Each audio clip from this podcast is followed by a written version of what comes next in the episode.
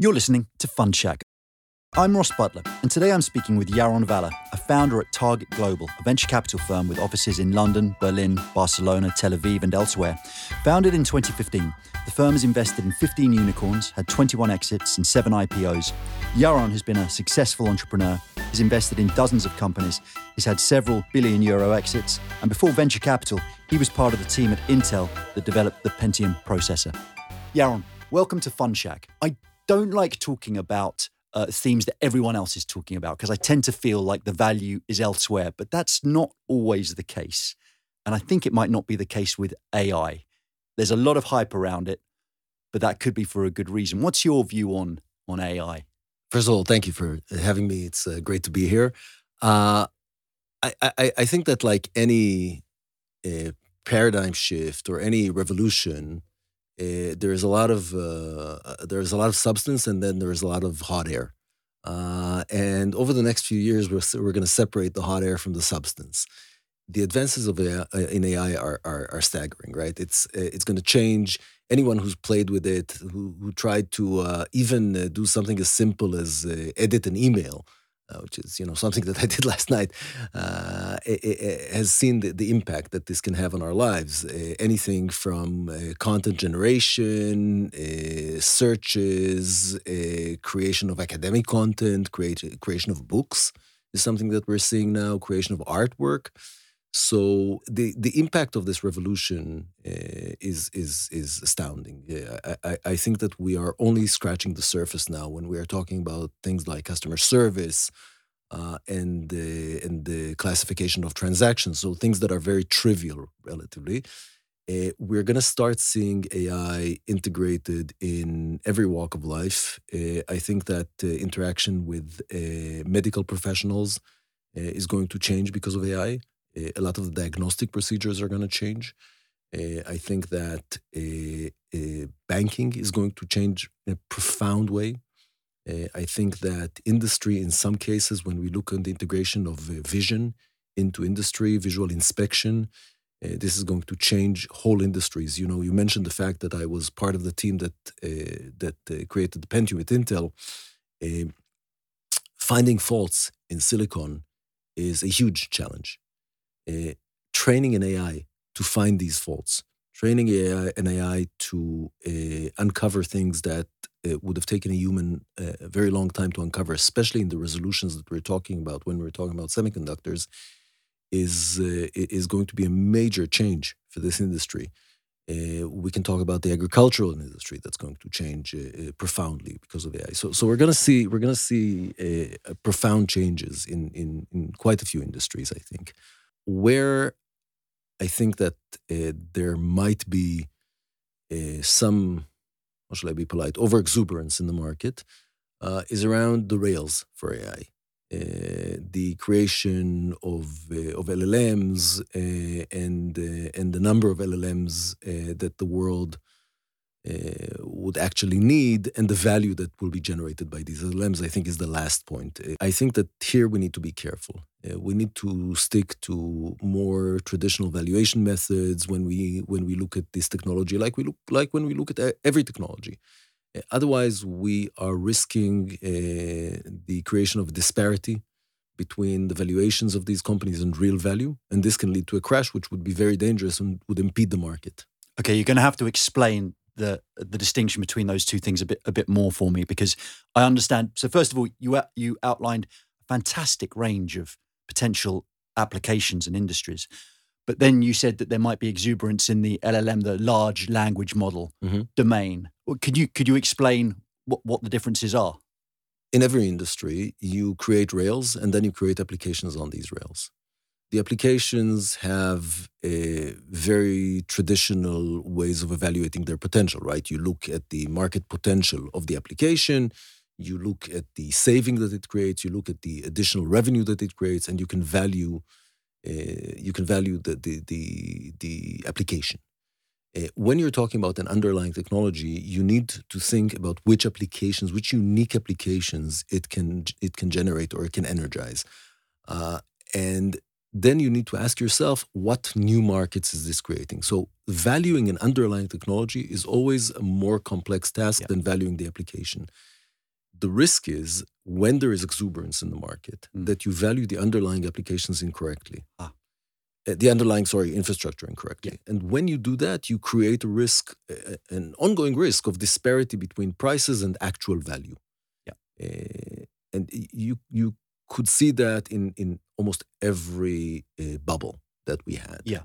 You can see that in the bubble that formed around Rails for crypto. You can see that in the hype that was uh, created even around e-commerce during the dot-com boom. There is a very very big uh, difference and therefore a, a significant importance uh, to uh, the, the differences between the valuation uh, that these businesses garner which is affected by the fact that private markets are not always rational Mm, mm. uh, and the under and the underlying value, and therefore the need to uh, evaluate the distinction between LLMs, the applications that they uh, enable, uh, the actual markets that they open, the world of acquirers uh, for these LLMs. Uh, there's a need to value those very carefully. So the hierarchy of, say, an AI industry, would it be a small number of LLMs upon which various applications are built? I believe so. Right. So if, if I could take like an analogy like the internet, because it's very hard for people outside of the AI industry to really understand. Everyone says huge potential, but it's hard to understand what is the potential. Um, and so, you know, 25 years ago, everyone was talking about the internet. And I guess the internet has swallowed the world, but you had, you, you've got a couple of internet giants that are clearly internet companies like Google and Mhm. Facebook. Mhm. But in another sense, almost every other business is a dot com business, but they just tap into it with their own with their own website. Now, maybe this isn't a relevant analogy, but let me keep going. With AI, will you get the situation where you will have a very small number of AI superpower companies? Do you think, and then every other company will, in a sense, use AI? It'll be an AI company, but it will use it in, a very vertical, application specific way. I think that what makes this question more relevant is the amount of computing resources that are needed to deal with uh, with AI. First of all, with the creation of LLMs, and and and then training of LLMs, and then later with with the querying and interaction with LLMs. So so you need massive compute resources. And when you need massive compute resources, then you need someone that has a lot of infrastructure, and that restricts you to a relatively low number of, of, of providers. However, we are seeing that implementing localized LLMs that have specific applications doesn't require such a heavy infrastructure. Uh, I think that what we will see is slightly different than what we saw with Google, uh, where the provision of the services, or with Facebook, where the provision of the services is so um, heavy that you, you end up with a relatively small number of providers.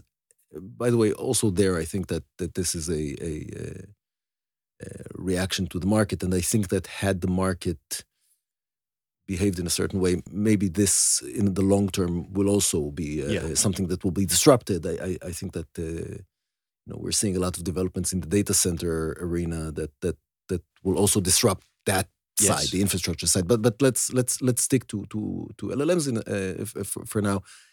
I do see a myriad of, of companies that have uh, local instances of LLMs, uh, either homegrown or adapted from things that are available, uh, that are running on their infrastructure. In some in some cases, even running in the edge, so running in the actual devices. Uh, especially in you know I mentioned semiconductors before, so even in the edge you've got uh, uh, very very substantial compute resources when you are uh, when you are uh, running a semiconductor design or a semiconductor fabrication operation, uh, and therefore I see instances of LLMs, localized instances of LLMs that are being run on these you know on these relatively limited infrastructures. Right. So it could be more dece- more It could be more decentralized. than- yes. It could be more decentralized, and then and, that, and that you know is exactly the counterweight to my previous answer. Because if it is indeed decentralized, then there could be place for more LLMs, and there could be a lot of value derived from these from these smaller LLMs. And so let me go back to your first kind of statements, which was was about the huge amount of potential applications. Is there an what, what's the kind of the golden thread that runs through all of this, from agriculture to medicine to investment banking? It's not presumably just you know huge efficiency gains. Mm. Uh, there's there's something else going on. What, what does AI actually promise to provide? let's take an MRI. Deciphering the MRI requires skill. It requires a good eye, I guess.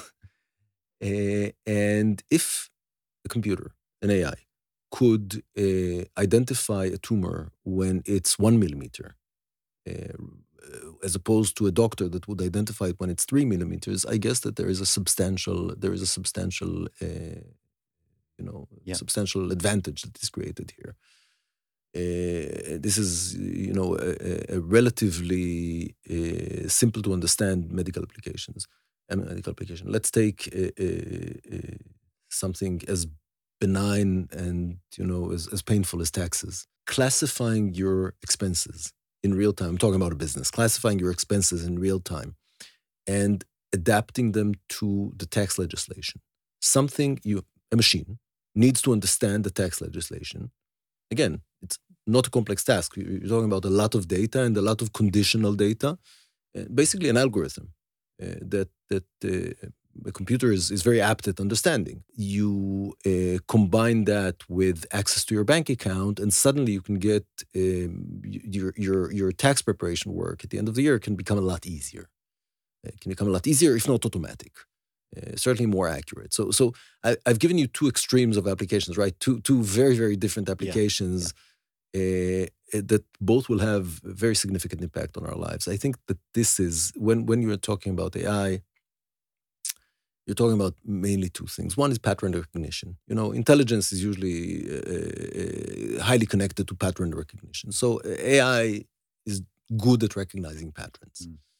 The second thing you're you're you're talking about, and that's where it gets more interesting, is when the AI stops being passive and uses what it learned and use that in order to generate new stuff. Mm. Uh, I'll, I'll give you one example that is is is overlooked, but is, is I, I, think, an incredibly powerful example. And it's something that I use AI for quite a lot. Uh, you, you, want I, I want to write an email to you, and I want that email to be persuasive. I want it to be persuasive in a way that is persuasive to you, not persuasive to someone else. Uh, if an AI analyzed all of the emails between me and you for the past few years and identified the ones that you reacted to more favorably and adapted the language of the current email that I'm sending to you so it would fit these patterns. And therefore, I could be more convincing. Uh, this is something that has tremendous value mm. and, uh, and something that you can do today. And it's something you do? Yes, of course. Is you know, it an off the shelf thing? You know, I did some prompt engineering. I uh, I use a few a few LLMs to to do that, and uh, and and yes, I uh, you know I've basically asked uh, or analyzed a bunch of old email communications and uh, and asked uh, and and several times had really good results with with an LLM producing basically new email uh, that is taken from from concepts from you know yeah. from a summary a skeleton that i write yeah. uh, and, and, you look at it and think and adapting it and adapting it to ross because uh, you know really? because we know that or we've seen in the past that ross reacts favorably to certain things. So, for my sins, I'm moderating a panel next week. Uh, it's a bunch of private equity COOs. Mm-hmm. And the question is how can AI um, improve private equity firms' investment processes? You've kind of given me, I mean, it's much more broad than private equity no, investment. Pattern recognition is, is, probably, is probably the best answer, right? You, you try and identify patterns with entrepreneurs, you try and identify patterns with industries it would be tricky to code it. Building the model for analyzing investments because this is, you know, maybe in, I'm, I'm just processing what you're saying because in private equity, maybe it's a bit more structured. Uh, when you come to do venture capital investments, uh, they're a lot more visionary initially. Uh, there's there's less stuff to analyze, right? When when someone comes to you with an idea, yeah, yeah, uh, you you analyze the potential of the idea. But does that make it more or less applicable to? I think it would be less applicable. I think it would be less yeah. applicable, whereas private equity would be more applicable because it's more of a number-driven yeah. analysis. Mm. It's interesting, but but uh, I'm sure it will disrupt the investment uh, industry as well. Yes, but you don't use it formally, say at Target Global for your investment screening or anything like that, just because it's so subjective. No, we don't. We we yeah. use it for a few things. You know, uh, again, something trivial, generating investment memorandums You know, the team writes investment memorandums, but is it the best use of the team's time to mm. uh, to to proofwrite them and to write them in a way that is you know comprehensive yeah. enough? Uh, that is something that is handled. that is that is a day to day task that AI is assisting us in but not in, in investment screening. So, and in terms of your role as an investor looking for exciting new companies, with AI in mind, is there any specific things that you're looking at in terms of an AI enabled company? So all, all, the stuff that I mentioned before, yeah. I'm looking for real world applications. Yeah. I am I, am I'm, I'm less interested in the trivial applications. You know, we mentioned customer service before. Not that customer service is by any means of the imagine, by any stretch of the imagination, an easy thing to achieve. It's just a relatively uh, well trodden application uh, with, with, very large companies that are doing good work in it. But but I am very interested in in, in applications that are very hard. Uh, integration of vision, uh, for example, uh, in order to affect uh, traditional industries, which I mentioned before. Uh, That's a difficult thing to do, presumably. It's a very if it's a very difficult thing to do. You know, how do you know you're looking at the melons on a on a on a packing line? Mm. How do you know that this is a good melon, this is a bad melon? How do you know it's a melon? Yeah, how do you know it's a melon to begin with? Uh, so, uh, but but you know, so there are so many applications I mentioned in in, in, traditional industries that mm. affect all of our lives. I'm very interested in that. I'm very interested in what's going on in the medical world. Uh, I think that uh, this has the potential of profoundly changing our lives, and I think that you know, uh, I I a lot of what I do I do because I think it's interesting. Uh, and and and relevant for our lives. And and and I think in medical, you know, we're going to see amazing applications. So so I, I'm I'm I'm much more keen on finding out where it disrupts real life. Yeah, where technology touches you know touches the lives of, of of all of us rather than you know when it touches a select few because I think that you get better applications, you get better returns like that. You know, at the end of the day, we are money managers, and, yeah. and they need to create returns. And uh, and I've, I've, I've, the broader the applicability of a technology is, uh, in in some cases, not in all cases, uh, it, it holds a direct correlation to. Uh, returns. Yeah, and this is what makes you a good early stage investor, presumably, because you've got to you can't just come on board after there's some financial pro, you know proof of concept you need I to understand so. I would hope so. Identifying the right teams and identifying the, the technology potential is is yeah. is probably a skill that you know I'm, I'm more comfortable with. Although they're two quite different things. You've got the technology, but then you've got the teams, the managers, the, yeah. the, the, personal soft side as well. Both so important, but mm. quite different. Yeah. I think that a good venture capitalist is in some ways a good psychologist. Right. Uh, it also has an impact on on on on how you work with the companies later. Mm. Uh, a lot of what I do is be a sounding board for the CEOs. So uh, you, mm. you you become, I, hope, good judge of character and a good judge of the the capabilities of team and the potentials of team of hmm. teams. Mm. so, what kind of character trait would turn you off? Would turn me off. Yeah, well, most people would ask what would turn you on. So yeah, exactly. I'm thinking um, being a lightweight, someone who is not serious about what they do, and this is something that you can tell. Uh, you can tell very quickly when you talk to a person. Uh, I remember, without mentioning the the name of the entrepreneur, one of the best entrepreneurs that I had a, uh, a, uh, the pleasure of working with uh, we were doing a funding round, and uh, one of the VCs, one of the one of the uh, Sand Hill Road VCs that they were pitching to, uh, started arguing about unit economics and got to the resolution of a few cents. And then the CEO stands up. He says, "No, if we do this, this, this, and this, these calculations, then we see that the difference is indeed four and a half cents. But we should do this, this, this, and that, and then we see that we have a surplus of whatever, 30 cents. Uh, it, it, it won the meeting. It won the meeting not because it was true. I, I mean, yeah. at the end of the day, such forward-looking statements, especially when you get to the resolution of cents and dollars, is are, are, are largely, I'm trying to be polite, uncorrelated with reality. uh, but what it did was impress upon that fund the level of granularity in the thinking of that CEO. Uh, and that was the important thing. So you look for someone who knows their market, very detail oriented, knows their market, but at the same at the same time is sort of a big personality. Someone that doesn't have these traits, less likely to be a good CEO. I get the impression, and maybe this is a little bit unfair, that for a long time, maybe about 10 years ago, venture capital, particularly in Europe, was basically a consumer internet play. You know, the Pokemon Go-ization of venture capital. Um, with developments like AI, are we looking at more of a deep tech play going forward, do you think? This is one of my pet peeves, right? I, I have I, I, I think that European innovation, I think that European innovation in general has been largely application innovation. That's probably a better way of, of, of referring to it than than than right. you know, internet. Yeah. Uh, yes, there has there has been a lot of internet development, but even if we look at what is classified as deep tech in Europe, the vast majority of startups are building applications on stuff that other people, on technologies that other people created. Mm. Uh, you see a lot of innovation, a lot of technological innovation in big companies in Europe. So, you know, as you might know, I've, I've lived for a long time in Germany. Uh, companies like Siemens, for example, are incredibly innovative. Uh, but uh, you don't see what is very prevalent in Israel, which is a, a, large number of startups that are creating very basic technologies, bringing them to market and exiting based on these basic technologies in areas like cyber or quantum or semiconductors or or even software infrastructure. Uh, Europe is is woefully uh, short on these categories. Uh, it needs to change.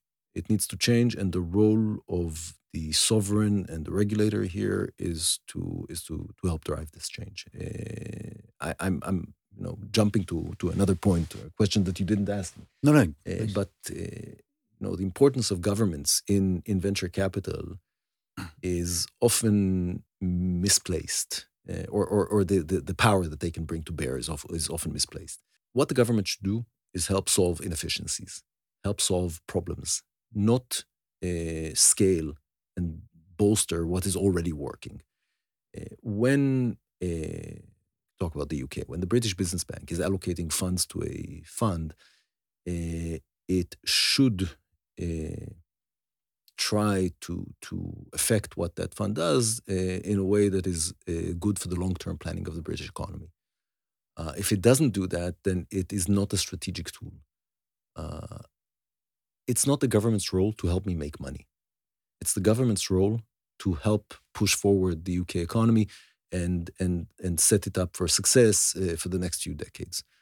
Um, and it would only be able to do that if it has an impact on where these funds are allocated. Uh, governments don't do that as much.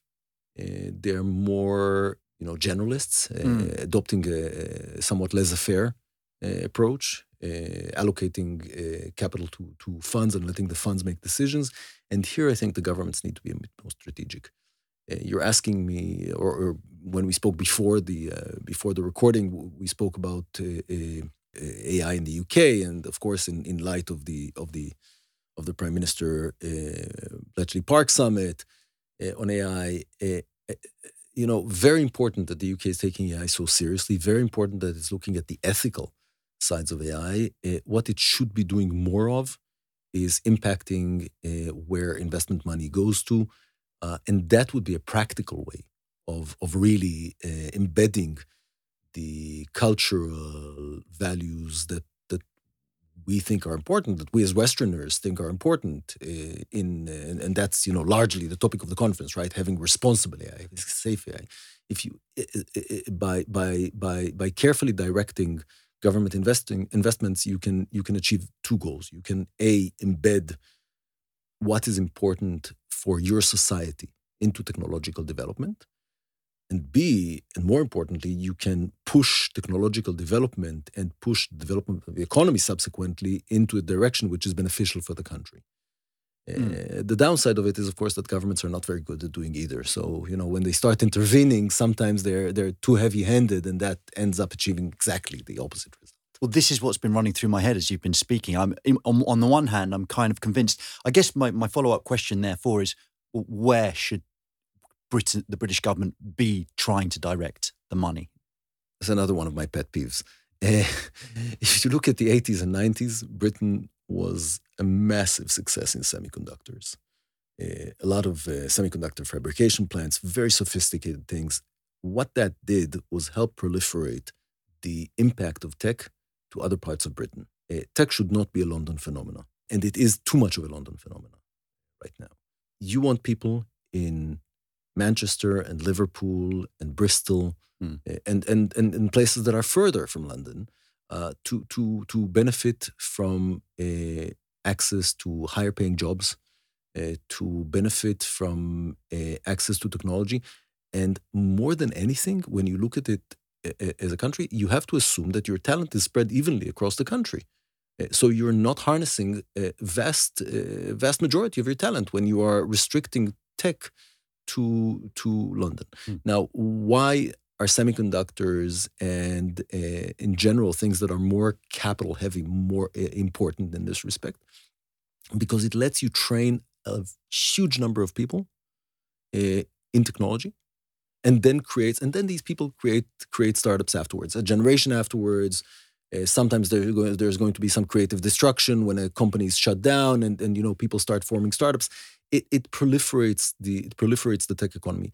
Again, Israel is is a much much smaller country than the UK, uh, so it, it's hard to draw parallels. But if you look at at uh, at the at the proliferation of uh, of uh, semiconductor fabrication plants in Israel, uh, which has been uh, basically pushed by the government into the south of Israel, which is traditionally a, a less affluent area, this has had a, major and, and very deep impact on that region mm.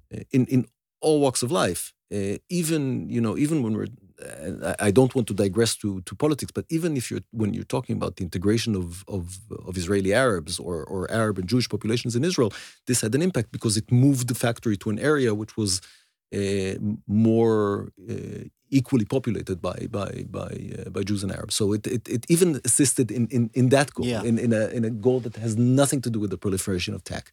Uh, you can think about social equality. You can think about, especially you know when you, when you're trying to draw parallels to the UK, uh, and and and huge salary gaps between uh, mm. between London and other places in the UK. The, the the problem is, I think I, I don't doubt at all that Israel has been hugely successful here, but I just wonder whether there is a problem of scale. The EU does try to tries to do precisely this. They try to foster a venture capital ecosystem in Latvia and in you know in in Athens, and they're trying to do it everywhere. Mm-hmm. And it's been, I think, pretty unsuccessful because everything's concentrated in Berlin and London, and and it's just I think maybe you can do it in a kind of a small cohesive region, but when you get to a certain size, and maybe I don't know where that size is, it's probably smaller than Britain. Mm. It becomes difficult but that's why I'm talking about manufacturing. Uh, I'm talking about things that are on the periphery of tech. I'm not talking about. Mm-hmm. Uh, you, you, you, are right that talented people usually congregate, and and there is sort of an un,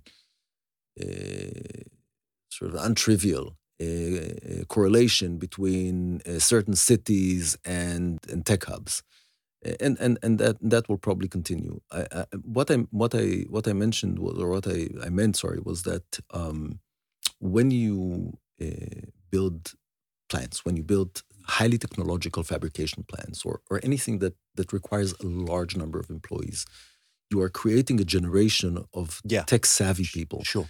That generation will then go on and create startups. Whether these startups will be created in Bristol or in London later, I, I don't know. But but uh, yeah. but there would be more people from these areas that can uh, that have access to technology, understand technology, and can create companies. And and I think this is this is uh, hmm. you know if, if if you had to pick one area which I, I I think governments in general, not just the British government, should be uh, should be concerned about and should be should be active in, it's that it's making sure that the impact of tech and the proliferation of the financial success and uh, that tech has uh, would would get to mm. sort of further reaches of of of, of the country. Again, uh, I, mentioned semiconductors. Looking at Germany, uh, Germany is now investing 40 billion euros into building semiconductor plants in eastern Germany. Uh, traditionally poor area, traditionally less uh, less educated, less affluent, uh, less connected to Western values. All of these things are going to be disrupted now. The the Silicon uh, manufacturing. Is that an example, though? So, for example, can we translate this over to, to AI? Is it manufacturing or is it more like the foundational technologies we were talking about at the beginning? But if a, if a policymaker needs to think about this in more abstract terms, what what are those terms that they no in, in in in this specific example it it's of course manufacturing it's not the, it it's not it's not technological development what i'm counting is, is that the second generation of people or the third generation of people uh, will will create. Right, and and you and it's manufacturing because that's what brings together a large number of people. Correct. Oh, right. And trains them. That that's that's right. the issue. That's that's yeah. again when you talk about the proliferation of tech. If you take, uh, I'm trying to remember, furthest town in Britain that I've been to, uh, Inverness. Oh right, uh, yeah, it's far. and and and you you allocate venture capital to Inverness. The likelihood that this will have a positive effect is limited if you make an infrastructure investment in, in Inverness, you train a very large number of people. And then you expect these people in you know, a decade, maybe later, to, to come up with their own creative ideas. I think that that's a much, much more, um, that has a higher chances of success. Okay. So you've convinced me in principle. Now we have the little problem that in practice, politicians probably won't take your advice on this and they will if they have the opportunity to direct investment strategically they put it into some political pet project like you know some tenuous net zero pro, you know technology development. I mean yeah. I guess it's a balance. It's how much can you trust the politicians yeah. to do the right things if you give them the power? Again you know, I, am I'm drawing a lot of parallels to Germany. Uh, I mentioned before that I, lived in Germany for many years, and I, I'm full of appreciation to the way the German government has been managing its its its uh, its um, influence on tech. Uh, one of the things it did very well was to create public-private partnerships. Uh, the seed fund uh, that is uh, at least partially owned by the German government, H- HTGF, uh, is a public-private partnership. private companies are providing most of the capital and are are influencing uh, where that capital is deployed. Uh, so you're you're mitigating the risk of having uh, you know sort of irrelevant political considerations with by by creating a public-private partnership. And and again, this is something that Britain could do. Um, so going back to the investment world and the general opportunities and deal flow, we've spoken about AI. Uh, are there any other large themes that you're looking at that excite you? Certainly, a theme that has been very important uh, or, or you know discussed substantially in the last few years uh, is uh, augmented reality and its effect on on, on again its effect on, on daily life and every walk of life from I mentioned medical applications before before like surgery uh, uh, but uh, going to to office and you know basically every application that we have. So that's something that I'm very excited about. I have one substantial investment in that field that in, in Britain uh, that that uh, that I'm very excited about. Uh, I'm very excited about uh, the proliferation of um, computing and uh, software into SMBs. Uh, I think that many business processes in SMB, in small and medium businesses, sorry, have have not been have not benefited as widely from computers as they could have. but then, lastly, the thing that I'm most excited about, and and is far away, and you know, is is perhaps not a good venture category for now, but but you know, would become one is is uh, is the quantum leap uh, in computing into into quantum. Uh, that is a complete paradigm shift, and I I, I don't think uh, I or you know, most other investors can can imagine uh, the impact that this would have on our lives in anything from finance, banking, uh, cryptography, uh, communications. E- everything we do will be disrupted. If this revolution is successful or when it is successful, computing will just look completely differently. E- everything we do, uh, the way we interact with computers will become different. The the amount of data that computers can process will become different. The way they interact with us will become different. Uh, the way we think about secrecy will become different. You know, what we think about privacy will become different. So mm. it, it, will really be a fundamental change. And I, I, I, can't imagine to begin what it would look like. Oh, good, because nor can I. When you said it, Yeah. all, all look different. Because for me, I mean, I, I feel like I've been reading about quantum computing in The Economist for 25 years. Um, And you'll probably read for another Yeah. 25 years before we see it. But uh, but do, and it, to me, it just means well, we have incredibly powerful computers, and they will be incredibly more powerful. But I can't see beyond. yeah, That but you know, uh, uh, uh, power is everything at the end of the day. Think about um, something as trivial as passwords. What is the use of passwords when the computer can crack your password in a fraction of a second? Uh, how do you encrypt your financial data? How do you keep your privacy? Uh, but but this is just uh, this is just uh, this is just a s- sort of simple to understand and, Yeah, and, yeah, and yeah. application. But but think about we mentioned medical technology before. Think about the vast amount of data that you have to process in order to make decisions. And what if you can process and cross reference uh, your uh, diagnosis as a patient uh, with in a fraction of a second with the whole database of, of medical of medical knowledge that is out there how would that make uh, decision making uh, different? Uh, decision could be arrived in uh, could- be could be arrived to a lot uh, a lot quicker a lot more efficient and and and the decisions that the medical staff makes would be uh, would be a lot more effective. Uh, think about things like high frequency trading. You have to analyze massive amounts of data in order to make decisions. It would make algorithmic trading it would uh, uh, uh, remove the human advantage in algorithmic trading Hmm. so it makes the it would level the playing field. Uh, it would make the way the stock market behaves completely different. And and you know we've been we've been trading stocks and and, and bonds same way since 16th century.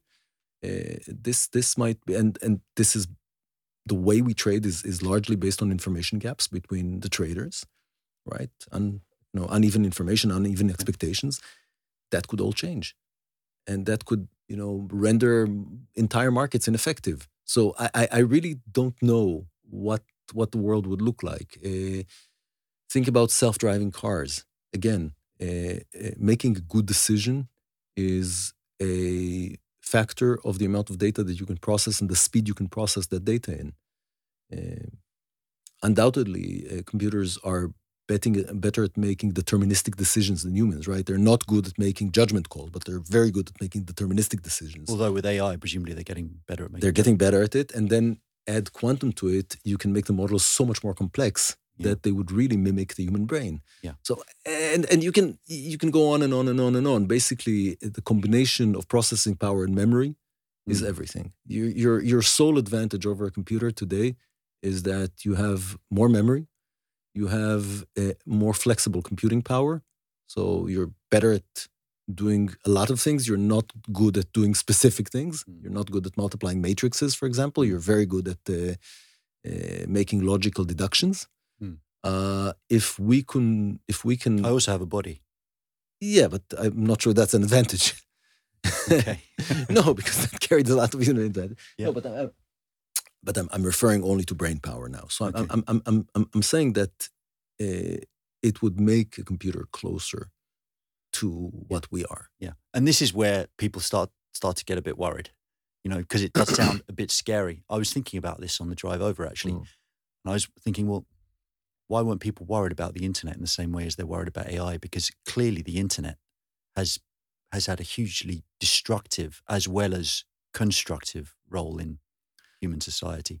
And we never really spoke about it. We just saw the opportunity. Yeah. Now we're very conscious of the AI threat, maybe because of all the sci-fi movies, and not so conscious of the opportunity, I would say.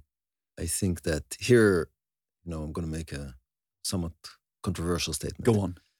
I I think that uh, the West is too consumed with um, whether we should do things and not with whether we're capable of doing them. The reason I'm saying the West is because we are forgetting that we're the minority of people that live on this planet. And frankly, if we don't do certain things, other people will.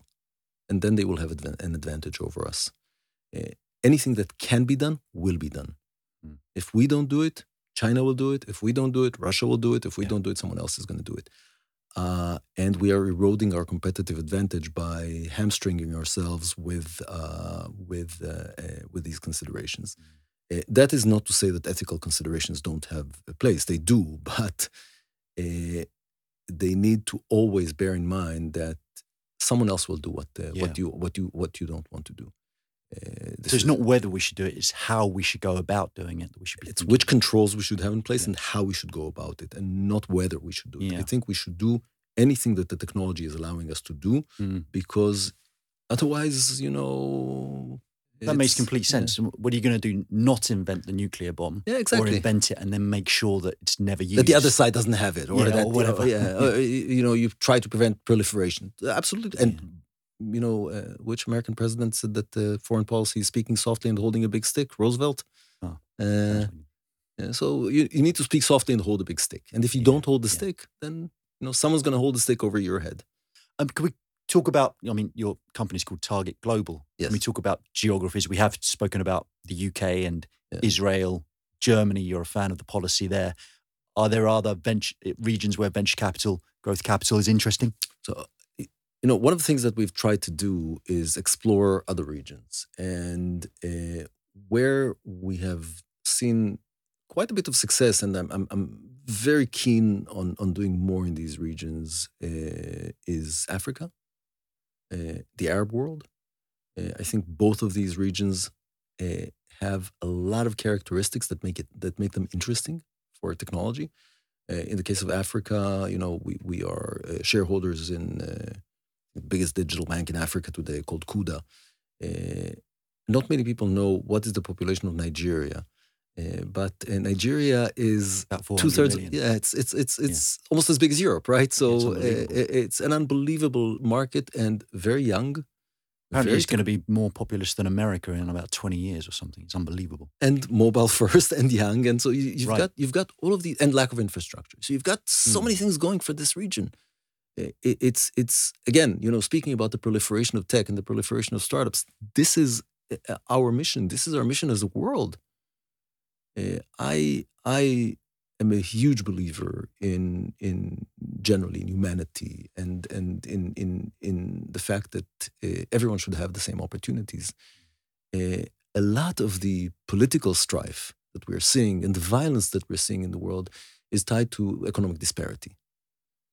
Uh, it- it's, it's impossible to have a lasting peace with economic disparity and with educational disparity. So it's our duty to do these things. Now, you speak about regions with a massive number of young people. You know, we didn't speak about the immigration into Europe, uh, uh, which is, uh, uh, in my mind, the only way the continent will survive long term. So, uh, uh, uh, the proliferation of technology, the proliferation of knowledge, the proliferation of, of affluence uh, is is is if if we if we want to live and we want our culture to live, these are things that, from a very self-serving point of view, we should we should be keen on and we should engage in, and and that's why I'm so excited about the investments in these regions. They're woefully short on investments, uh, especially in Africa, and and and all the characteristics that make investments uh, successful. Is this uh, hypothetical? Is something you're looking at? No, no, no. We have done quite a few investments in Nigeria. Uh, uh, we've done investments in the UAE. We've done investments in Saudi.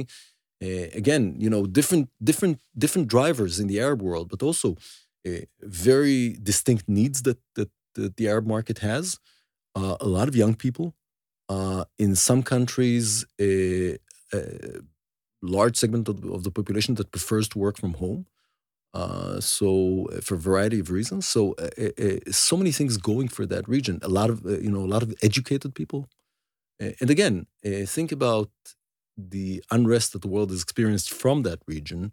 The only way to mitigate this and to fix this in the long term is, is by proliferation of education and economic affluence. um, strange time at the moment for doing deals. Have you, like everyone else, slowed down your rate of investments? We have. Uh, we have. We are more picky.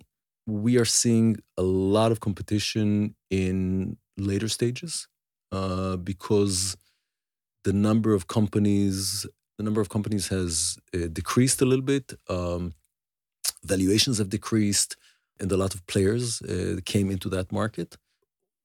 What's probably more telling is if we look at earlier stages, uh, and there we are seeing uh, we're seeing less uh, less money flowing into the market.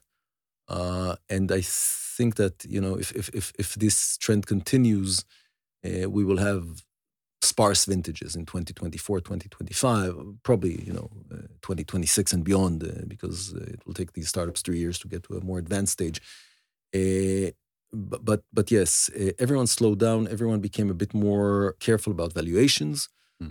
uh, and and and this indeed affects the industry but you know I, I, we just had our investor day on monday and we had a really great presentation from the head of capital markets at JP Morgan as the opening keynote. And she said, uh, and she showed uh, data about the resurgence of IPOs, the resurgence of tech. So, uh, so again, this is a cyclical phenomena. And, and I think that long term, we will see a return to normality. Um, and, and, and, and this, you know, this, I, I don't see this as having a lasting effect on the industry. I think that you know, we are going to see some heartbreaks, mm-hmm. but that's how it is. Yaron, thanks so much for sparing your time for Fund Shack. My pleasure. Thank you very much for having me. You've been listening to the Fund Shack podcast. In the past 30 days, we've had nearly 1,800 downloads on Apple Podcasts alone. That doesn't include our other channels.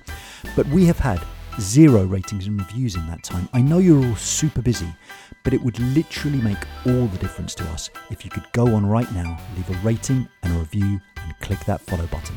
Thanks so much for listening.